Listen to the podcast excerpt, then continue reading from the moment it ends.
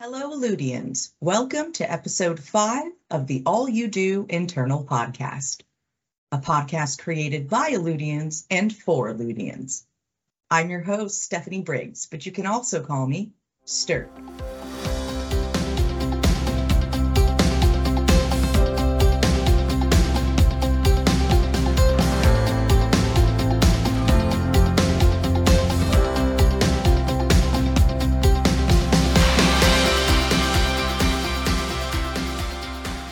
Let's kick things off with your top news to use. Our very own CEO, Christa Quarles, was featured in Daily Business Now in a piece titled Leading All You Can Do, where she discusses everything from Alludo's point of difference to her leadership style and what's up next for the company. Be sure to read it in the podcast description. A huge congratulations to our November brand battle winner, Birgit Burkard, who shared her moving Alludo Volunteer Day story with us on the Brand Battle Teams channel. Birgit will receive a custom Vineyard Vines duffel bag from the Alludo swag store just in time for the holidays. Check out the Brand Battle Teams channel to see her story and all our incredible Alludians in action using their Alludo Volunteer Days.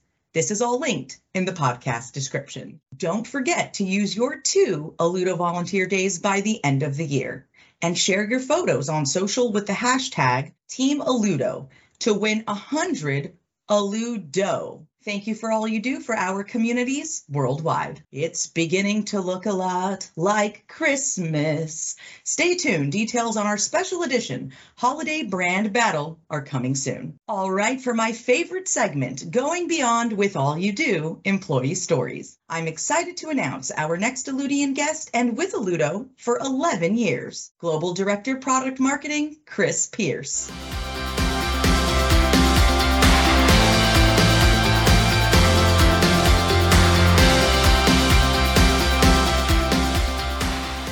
Welcome, Chris, to episode five of the All You Do Internal Podcast. Thanks, Stephanie. Very nice to be here today. Thank you so much, Chris. It is great to have you. Why don't we kick things off by having you introduce your role at Alludo and how long you've been with Alludo. My role at Alludo uh, is the Global Director of Product Marketing. I have been with the company for over 11 full years now. I started with the organization in project management and then I moved into product management. And through product management, I worked on an array of different product portfolios. Eventually, I started to run the digital arts and photography portfolios. And then within the last year and a half, I have moved into the uh, product marketing organization. And we really helped shape that evolution of bringing product marketing into the marketing organization and drive it forward from to what it is today. Thank you for sharing that, Chris. And I find it so interesting that there's so many different types of Alludians, right? There are your your veterans, there are new employees who have recently joined Alludo. In episode four, we spoke with Paul Lagomsky, and he's also a veteran um, of Alludo. Can you talk a bit about the evolution over the uh, 11 years that you've been with the company? Yeah, absolutely. Um, and I think it goes without saying that, uh, and I'm sure that almost everybody that you're going to talk to, or even all of the listeners here today, it's all about the people that we work with, right? That's what really makes us um, Alludians. And this evolution from um, Corel into Alludo has been an absolute monumental transformation. And it really, Alludo now represents who we are and who we have evolved to be but yet the underlying people and um, the passion in behind who we were to who we are today has not changed under the, the new brand. We are still a people first organization, and that is ever more prevalent now than even than it has been in the past. Um, there is absolutely an underlying passion for our company. Um, and it's a little bit difficult to, de- to describe actually um, but as you start to talk to individuals around the organization you can really feel it and it becomes very apparent that when you talk to the team members the true passion that comes behind the work uh, that that everybody does here it almost sounds magical not to be not to be super extreme, but it does. to say to say that it's difficult to describe makes it magical, and it makes me want to deep dive more into the internal uh, culture at Alludo. You also, in in some of your responses um, that you submitted over to me before we started our recording, you also mentioned something that goes along with that.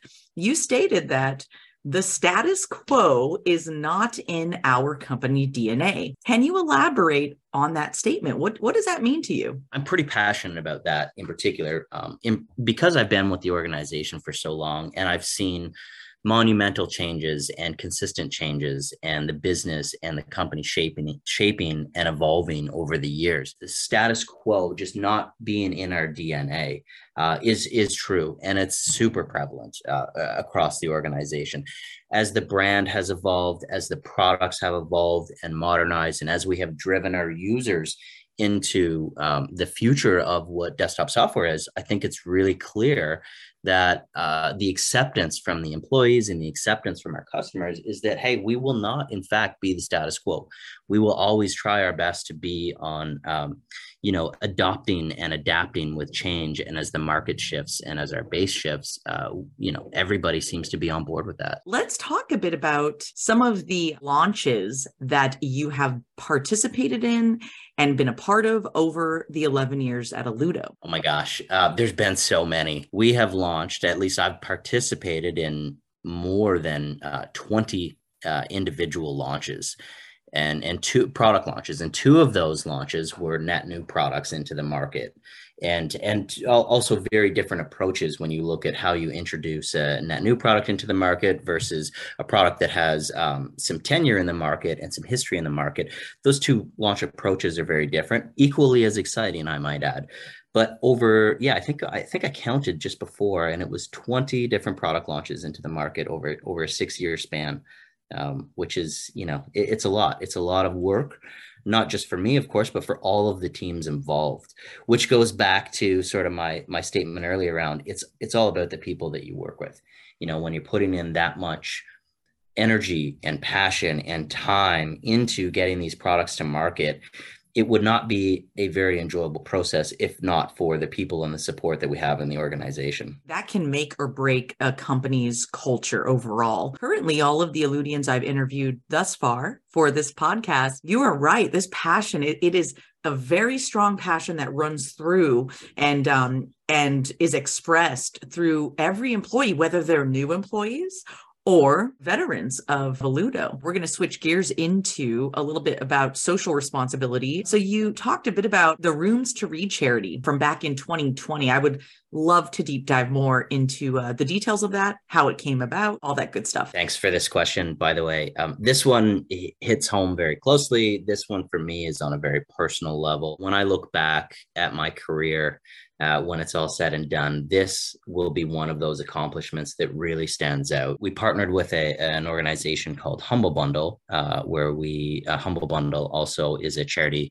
uh, charity organization. And we partnered in and we actually Humble Bundle hadn't partnered with Room to Read in the past. And so um, through our divisions here at Corel, we brought Room to Read into the Humble Bundle organization. And we started to we started to run a campaign. And that campaign actually generated over $250,000 into charity. And over half of that went into uh, Room to Read. Room to Read is a really fantastic charity where they invest in children's education. They focus in on low income communities and help develop um, literacy skills to help succeed in school and negotiate different life decisions. And so this one was a really important one for me. And again, we generated over $250,000 through this program. Um, I still actually stay in contact with the coordinators uh, years later with the coordinators over at Rooms to Read. And so um, you know this one really this one warms my heart. And i'm so grateful that um Corel at the time uh, obviously Alludo now was able to help orchestrate this program. We went through uh, a legal process to ensure that rooms to read was an appropriate um, charity to support. We've actually um, introduced a component of rooms to read where there is a, uh, a donation uh, portion of uh, paychecks around the organization that we continue to donate to rooms to read. So um, certain individuals across the company continue to donate a percentage or a baseline dollar value back into Rooms to Read today. And so this um, charity is really resurrected in our um, in our culture here at uh, Alludo. So yeah, this this one really sticks with me, and I think it always will. I think it's so important to highlight initiatives like this. Folks that are looking at uh, at employers, right? They're now truly looking at not just healthcare benefits, not just pay, but now it is extending into social responsibility. And from an employee experience standpoint, that is pretty phenomenal that it has touched your heart. It has extended past your day-to-day work, right? It, it really, it sounds like it it is very personal. And I think that's um Absolutely. that's great that you shared it. So thank you. I'm gonna switch gears a little bit now and get personal with you. Someone told okay. me that you have a very interesting now. I say it's a hobby you came back and said it's not a hobby it's just what we do which is even more interesting. So why don't you tell the Alludians out there what i'm talking about or what is it that uh, that is not really a hobby it's just what you do. Honestly it is just what we do and i think as uh, many canadian listeners uh, in particular those from the valley uh, will agree with this is I, I will not be the only person in the company um, that makes maple syrup in the fall. And i know becca is very in, in the subject as well. She's very intrigued by my maple syrup making and the pictures and the process that I've sent her.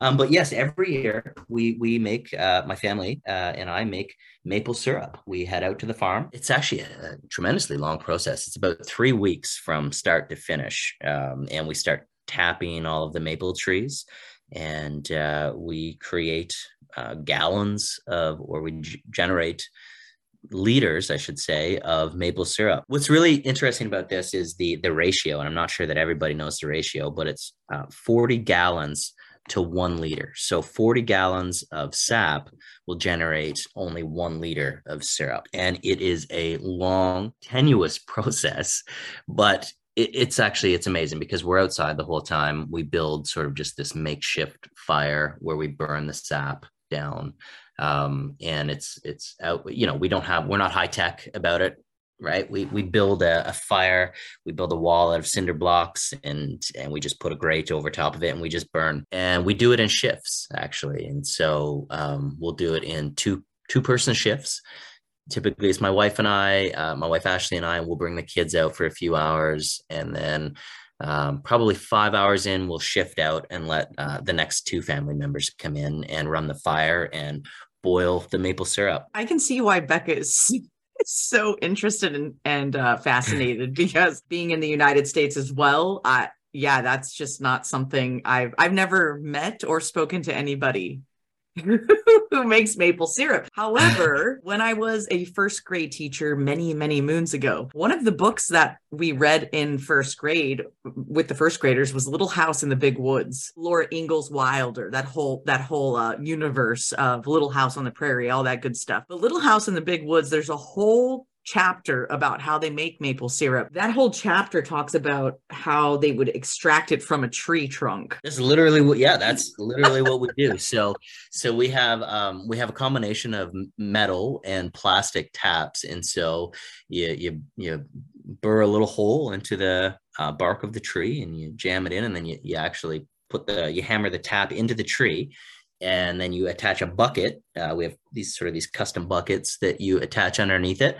You put a plastic lid over top and you leave it and you let the sap run out into these um, gallon pails. I forget how many trees we tapped this year. It's amazing how many, how much uh, sap you get out of one tree, though. If the temperature is right. Now it's it's very temperature dependent and so that's there are there are years where we have a better yield than others. Uh, unfortunately this year was not our best year. That is very cool. I just want to thank you again for your time today for um, all of your wonderful insight and and all the passion that you have in our discussion. Thank you very much stephanie. Want to be the next Alludian guest on the All You Do internal podcast? Email read.younger at alludo.com. This email is linked in the podcast description. Thank you for tuning in to the internal All You Do podcast.